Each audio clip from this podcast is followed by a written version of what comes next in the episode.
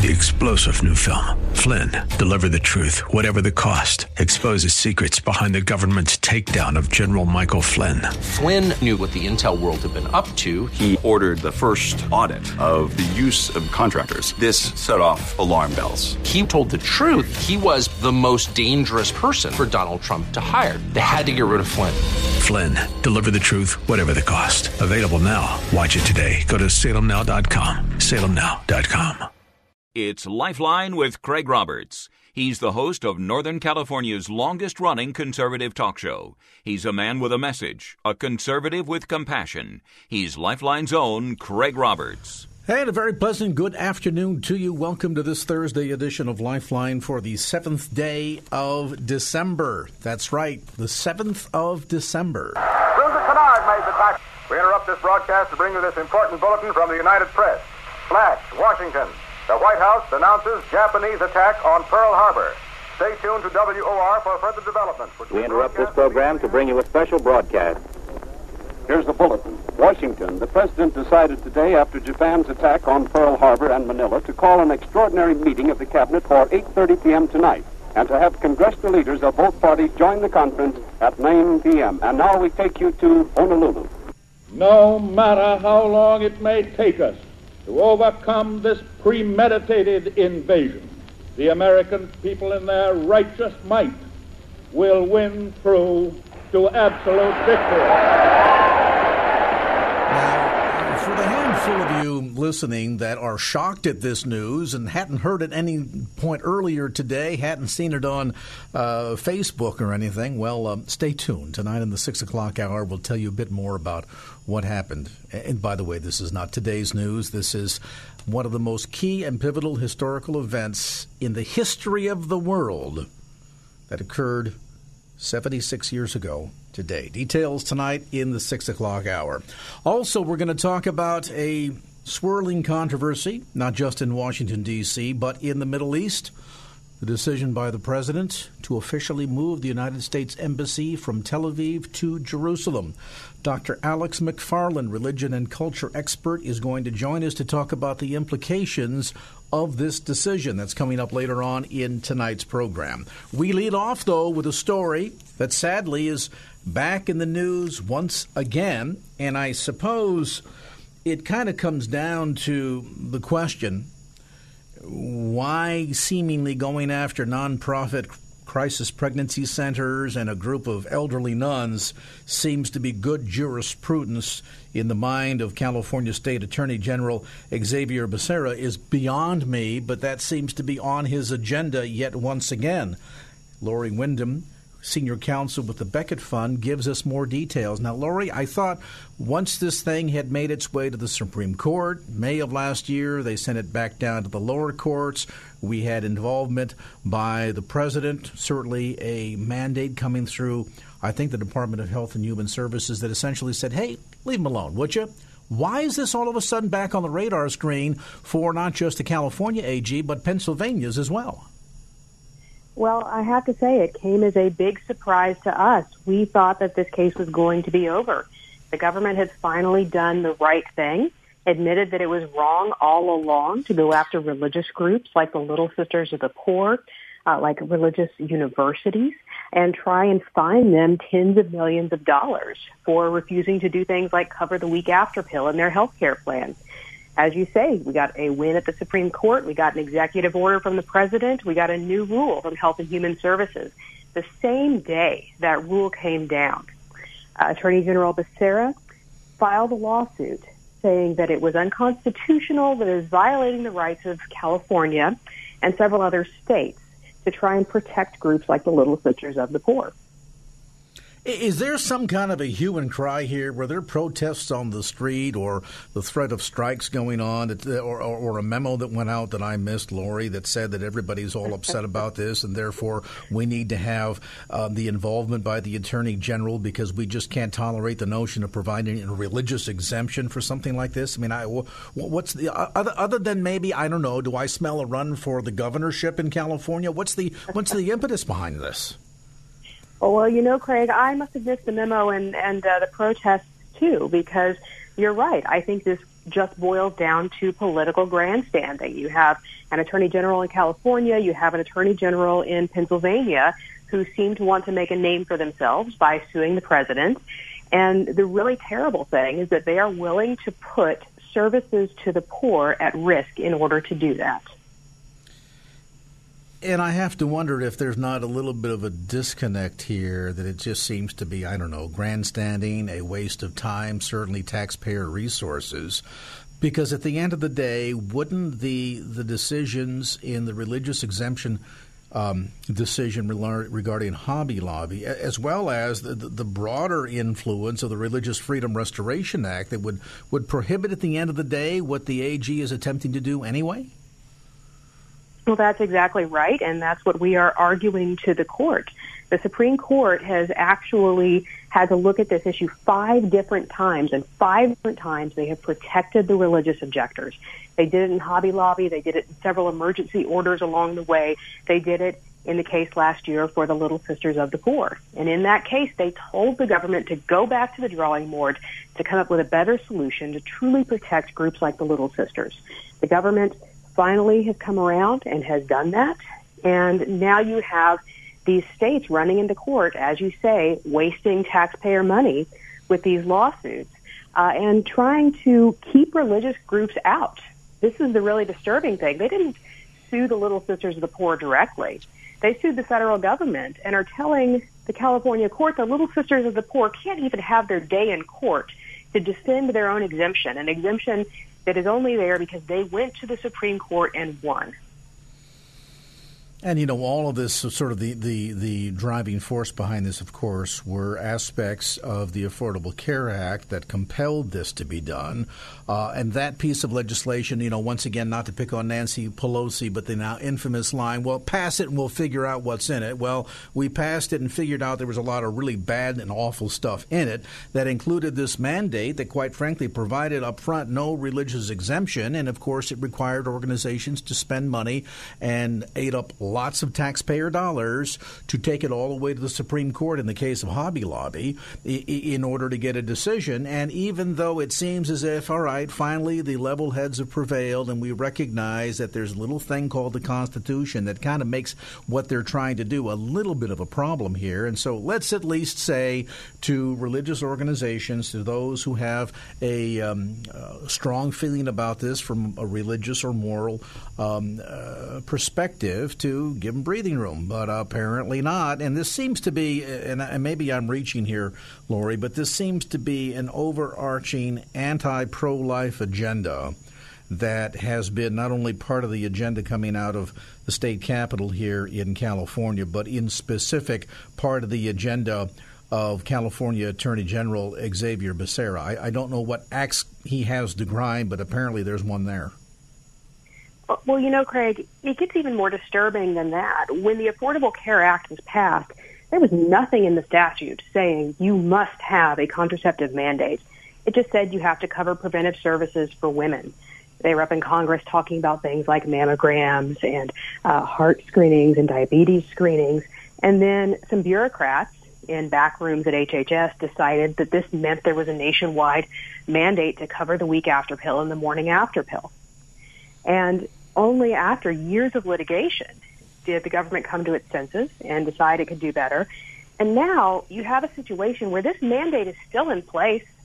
It hasn't gone away. It still applies to people across the United States. All the government has done is create a sensible exemption to protect people who can't in good conscience provide these things. And now you have the state of California coming in and pretending this, this terrible thing has happened and that it's unconstitutional and that it's somehow depriving people of rights just to create an exemption. The underlying law is still there.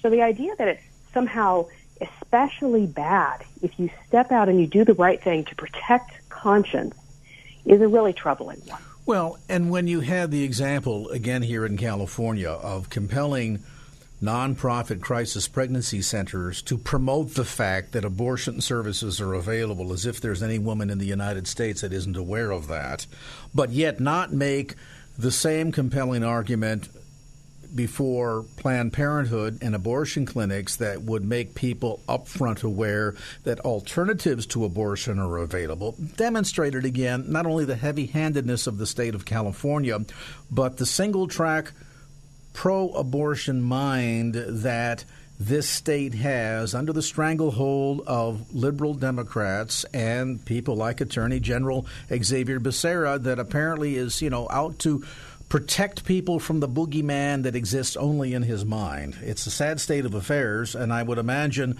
um, on the heels of this, so we're going to anticipate uh, more lawyering up. Do you think, Lori? Uh, I am sure we will. You know, you mentioned the crisis pregnancy center cases; those are still going on. They may be uh, arriving at the Supreme Court soon. Uh, California and also, uh, well, a number of places have done it. We've also been involved in a case uh, in Maryland where they tried the same thing, trying to stifle speech and then force speech on crisis pregnancy centers. Um, I think that California has, well, I know they have asked for a ruling very soon on the contraceptive mandate. I think they will probably get it. Uh, and then I'm sure it will be going up to the next level, whatever happens. So I think that you're just going to see more litigation to come.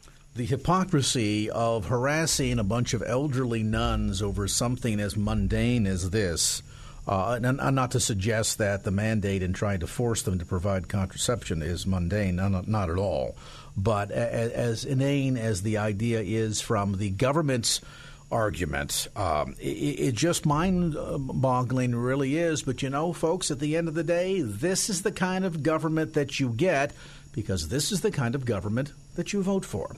Our thanks to Lori Windham, Senior Counsel with the Becket Fund, and uh, Lori will no doubt continue to keep us posted as the story of, once again, the Little Sisters of the Poor being in the bullseye, because heaven knows we need to be protected from the acts of a bunch of elderly nuns. What will the world come to otherwise, right? Wow, 517. Let's get a look at traffic right now. Over to the KFAX Traffic Center. Michael Bennett's got a look at your ride home on this Thursday. Michael?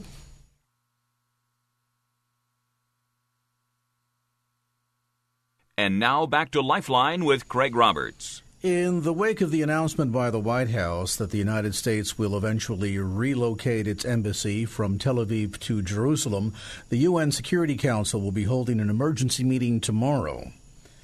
This, of course, will include eight of 15 member countries on the Council that have asked for the meeting. Today, Palestinian protesters and Israeli troops clashed in what Palestinians are calling, quote, three days of rage as Arab leaders warned President Trump that the move had the potential to halt the Middle East peace process. The leader of the Palestinian Islamist group Hamas is calling for a new intifada against Israel. Sharon Reed has more on the story. The call for that uprising follows President Trump's announcement that the U.S. is recognizing Jerusalem as the capital of the Jewish state. Already there have been protests, some violent in Gaza and in the West Bank and the leader of Hamas has said the Jerusalem decision effectively kills the Mideast peace process and amounts to a declaration of war against Palestinians. Another spokesman for the terrorist group says the decision opens the gates of hell as he called for a Palestinian day of rage following Friday prayers in the region. Sharon Reed, NBC News Radio. Now, we're going to attempt to sort of uh, peel back the layers of this onion so we can better understand not just the president's decision, but its potential impact here.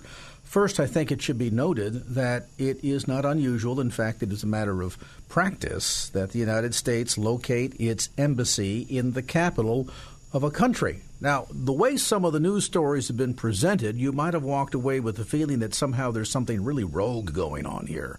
Why is he moving it from Tel Aviv to Jerusalem? Well, in large part because Tel Aviv ceased being the capital of Israel uh, back in 1949. In fact, uh, this month marks the anniversary. We're talking 670 years going on. So, why has it been located in Tel Aviv all these years if, in fact, the Knesset is in Jerusalem and Jerusalem is the legal official capital of Israel? Let's find out more as we're joined by religion and culture expert, the director of Christian Worldview and Apologetics, located at the Christian Worldview Center, North Greenville University. He is a syndicated talk show host, best-selling author. He is Dr. Alex McFarland, and Dr. McFarland, always a treat and a privilege to have you join us on the program. So, what's all the noise about? If In fact, Tel Aviv has not been the capital of Israel since December of 1949. Why is this suddenly such a problem? Wow. Well, by the way, thanks for having me on, and Merry Christmas almost. It's uh, great to hear your voice again, and uh, great to be on with you.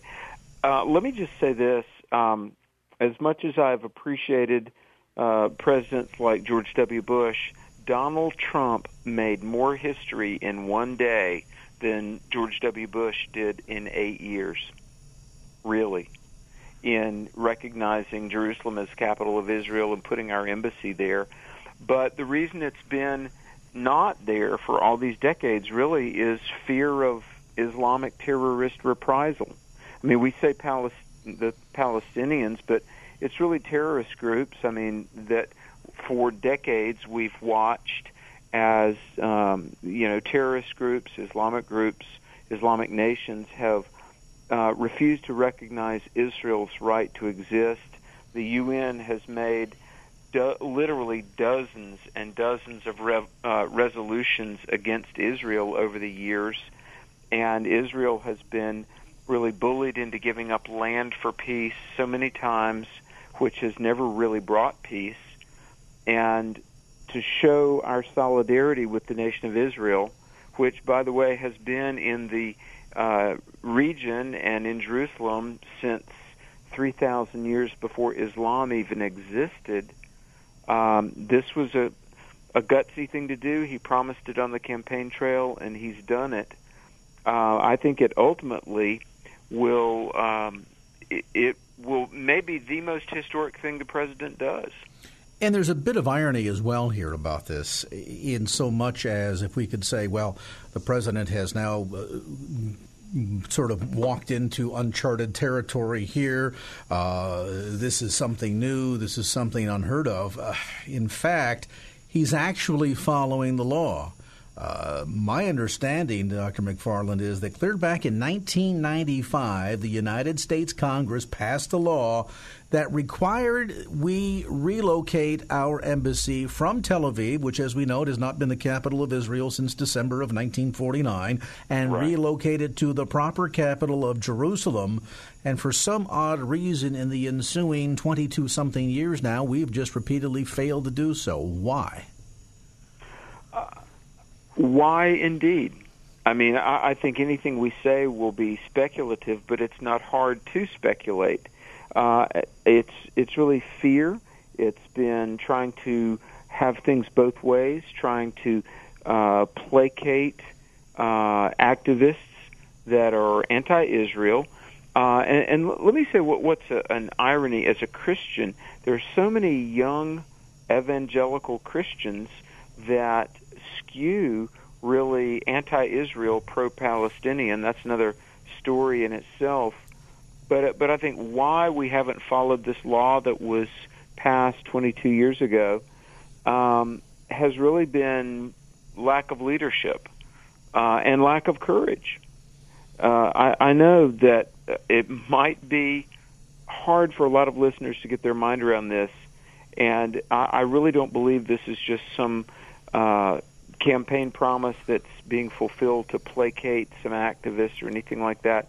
Um, because I was in a meeting in May of 2016 in New York City with then candidate Trump in uh, New York City, along with several other Christian leaders, and really um, he expressed great understanding of the Middle East uh, powder keg, the the political um, dynamics and how our only real ally in the Middle East, the only stable democracy, has been the nation of Israel, and that we would do well to, you know, do the right thing and show solidarity and friendship with Israel. One of the keys to peace in the Middle East has been to um, shore up and stand with the nation that recognizes the same moral code that our founders recognized when they framed the Declaration, the Constitution, the Bill of Rights. I mean, our government and uh, the nation of Israel, their government is based on Exodus 20, which we call the Ten Commandments. And so, one of the one of the best things that we can do to secure and preserve peace in the Middle East is to stand with Israel. And President Trump knows that, and he's definitely demonstrating that. And as we point out, it's the law. I mean, this is not something that he came up with out of thin air. This is a decision right. that was made by Congress, passed by law in 1995. Then you perhaps uh, well follow up with the question: Well, then, if it has been the law, how come every administration since 1995 has failed to act on this? Well, because they've always cited national security interests. At the end of the day, I don't know that there would ever be a good time that fundamentalist Islamists did not make hay out of this under any set of circumstances. So you ask why now? Well, I, I, guess that leads to the question well, why not now? Because if we were trying to find a period of time in which we thought this wouldn't ruffle any feathers, that simply doesn't exist on the calendar, does it? No, it doesn't. You're right. Um, th- there's some things in, in life that are the right thing to do, and you don't wait till an opportune time because an opportune time or what we perceive might be a more opportune time will never present itself. You know, li- listen, I remember when I came out, I believe I was on your show, Craig, and I appreciate that. And I said, you know, if Trump is the candidate, uh, people need to vote for him because you know we've really got two options, and in the minds of so many people, neither was an ideal option. Hillary Clinton um, certainly not the ideal candidate for millions of Americans. And then um, there were a lot of people that wanted a lot of other names on the Republican side, and it was Donald Trump. And I, you know, I begin to say, look, I think he's going to be the nominee, and if he is, people need to vote for him. Uh, I'm telling you, and call it uh, just this latent wisdom and courage and leadership on his part, or call it the providence of God. But Donald Trump is showing leadership that Roosevelt, Reagan, or one of the founders themselves would have been proud of, really. Let's pause on that point. We're going to come back to more of our discussion. Talk a bit about the fallout angle and what the potential impact of this decision might be as the administration has announced that while the president has made the decision to move the embassy, there is no embassy yet in Tel Aviv. It will take a time to, I'm sorry, in Jerusalem. It will take time to build it. I can tell you that apparently there has been a, a plot of land there that we have a 99 $1 a year lease on that is waiting for an embassy to be built on. Now, what's going to happen in the short term in terms of protest and reactions by the Palestinians, PLO, and all. We'll talk about that coming up next. Our conversation with best-selling author Dr. Alex McFarland continues right after this. Step aside, get you a quick update on traffic. Michael Bennett's got the latest in the KFAX Traffic Center. Hey, Michael, how we doing this Thursday evening? And now back to Lifeline with Craig Roberts. On the heels of the announcement by the administration that the United States will relocate its embassy from Tel Aviv to Jerusalem, violence is now being reported between Israeli security forces and Palestinian protesters in Jerusalem's Old City. NBC's Ron Allen reports on the Israeli reaction from Jerusalem. The IDF, the Israeli Defense Forces, are saying that they're on high alert and that they're sending battalions of reinforcements there because of an increase in rock throwing and Molotov cocktails, clashes between Palestinians Palestinians and Israelis. Also more concerned about what might happen tomorrow, Friday, Friday prayers, when many Muslim worshippers go to the mosque. The sermons will be all about Jerusalem, and remains to be seen how people will react to all that. Also, we've heard calls for days of rage. There's a call for a general strike here. There's a call to close the schools in the West Bank as well. All these measures to try and express the anger of the Palestinian community. And we're joined once again by Dr. Alex McFarland. He is a religion and culture expert, director of Christian Worldview and Apologetics at the Christian Worldview Center of North Greenville University, nationally syndicated talk show host, and the best selling author of more than 20 books, including his latest, Stand Strong in Your Faith. Dr. McFarland, in terms of reaction by the PLO, Hamas, Palestinians in general, what exactly for them is the beef? If, as we have acknowledged, Jerusalem has been the capital of Israel for the last 68 years. Why is there a bone of contention then about the United States relocating its embassy there? Uh, well, Craig, this is a great example of why ideas have consequences and worldview matters because Uh, in Islamic theology, um, Isaac is not the child of promise; Ishmael is, and and really, you know, it's interesting. All of world history, uh, we can boil down to the fact that the world has been embroiled in a family squabble.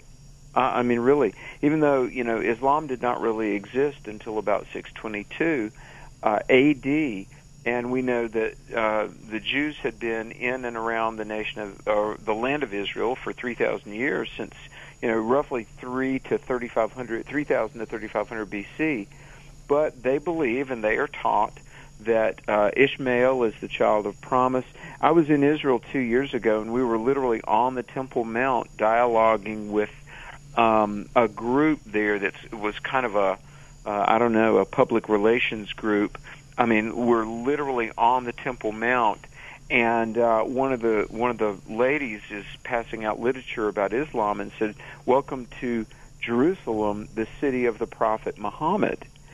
And and we began a discussion, and they began to shout uh, that Israel, the Jews, must be thrown to the bottom of the sea.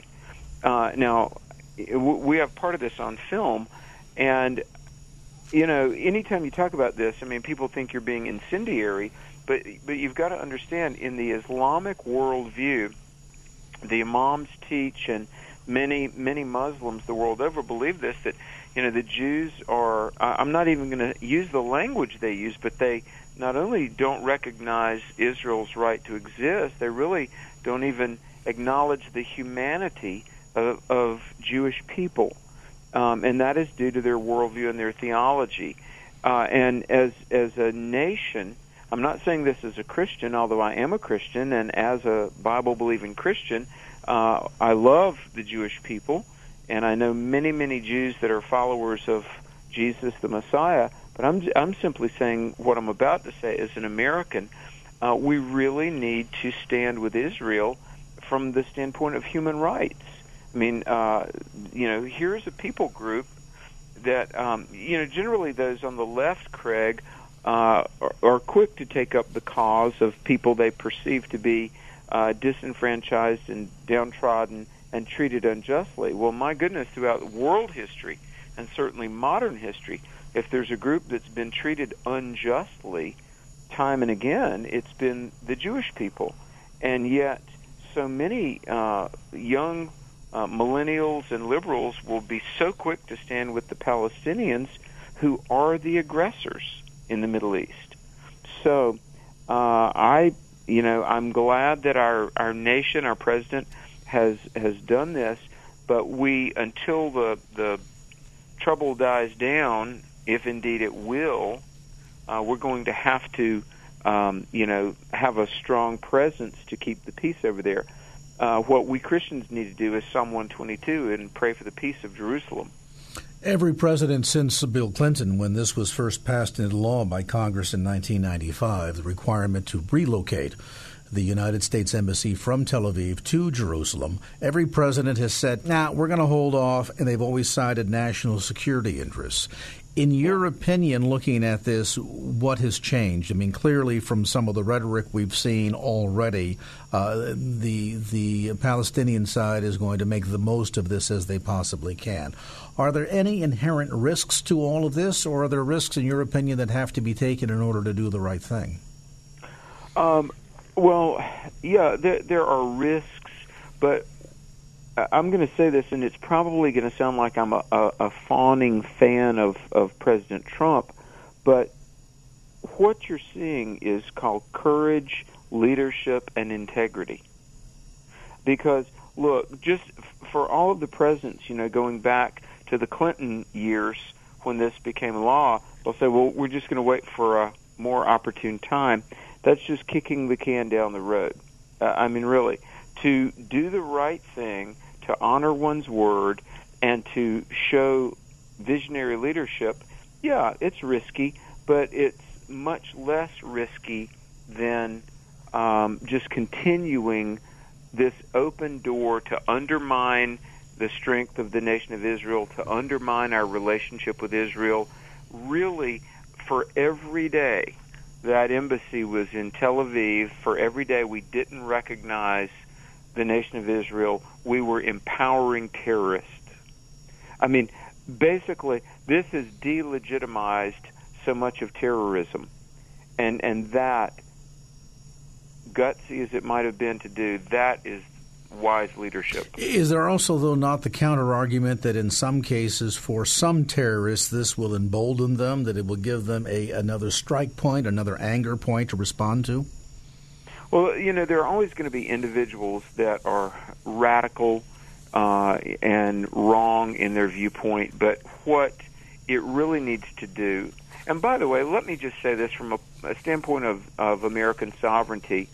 This this is a great thing to send a message to the United Nations that uh, the United States of America does not answer to the UN, and we don't ask the UN for permission to do the right thing as a nation. Um, and you know, under under Barack Obama, and certainly it would have been that way under Hillary Clinton. Uh, and thank the Lord that she did not become the president.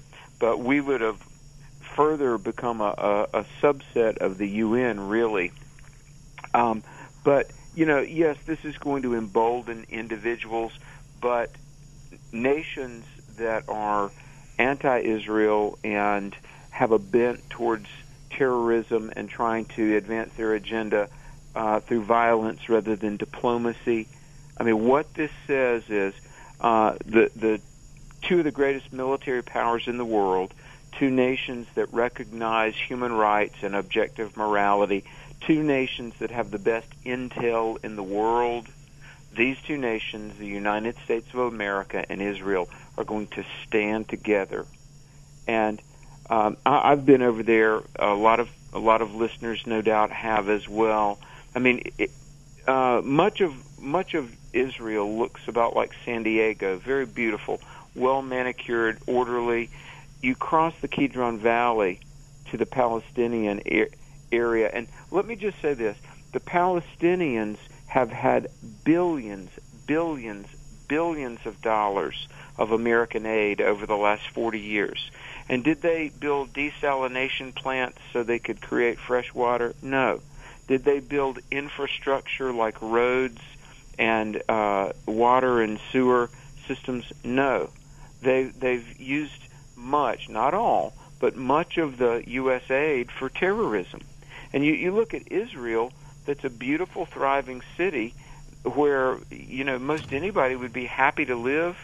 And then you cross a few hundred yards away across the Kidron Valley, and it's like a third world country yeah. because it is a third world country. The, the stark differences between the two is, is, immediately noticeable. Of that, there is no doubt. And one is called stewardship, and the other one is called utter lack thereof.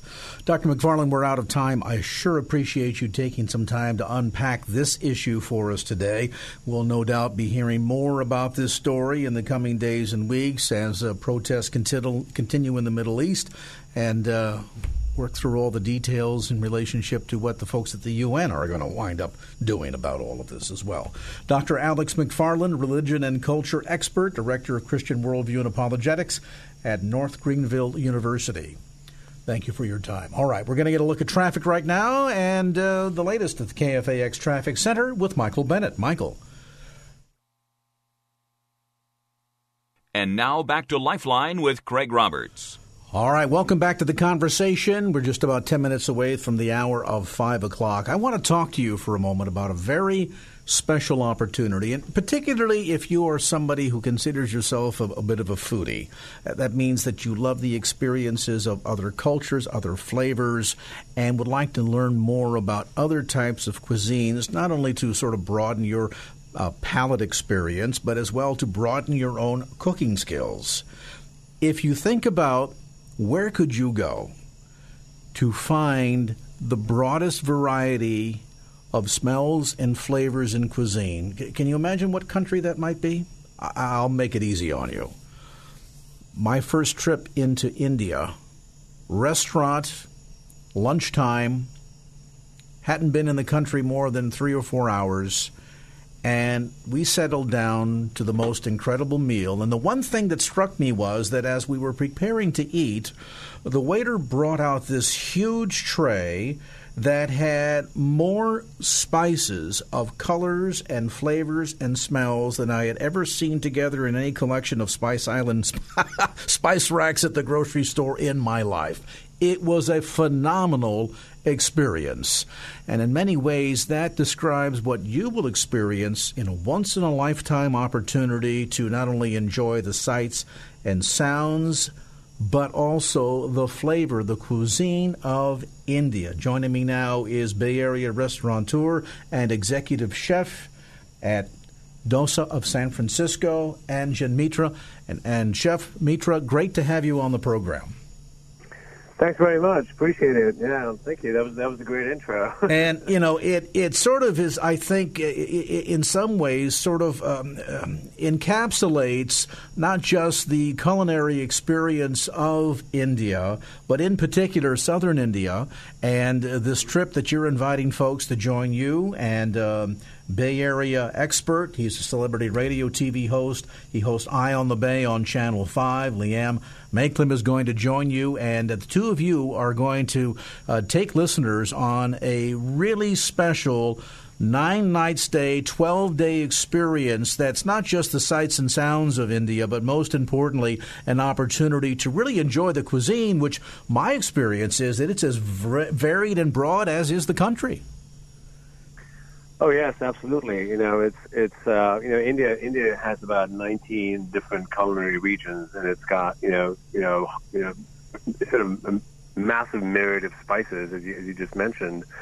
And uh, you know, I grew up in Bombay, which is now called Mumbai, and uh, you know, there's so many regions. Even though I grew up in there, you know, in, in in India, there's so many regions of India that I've not explored.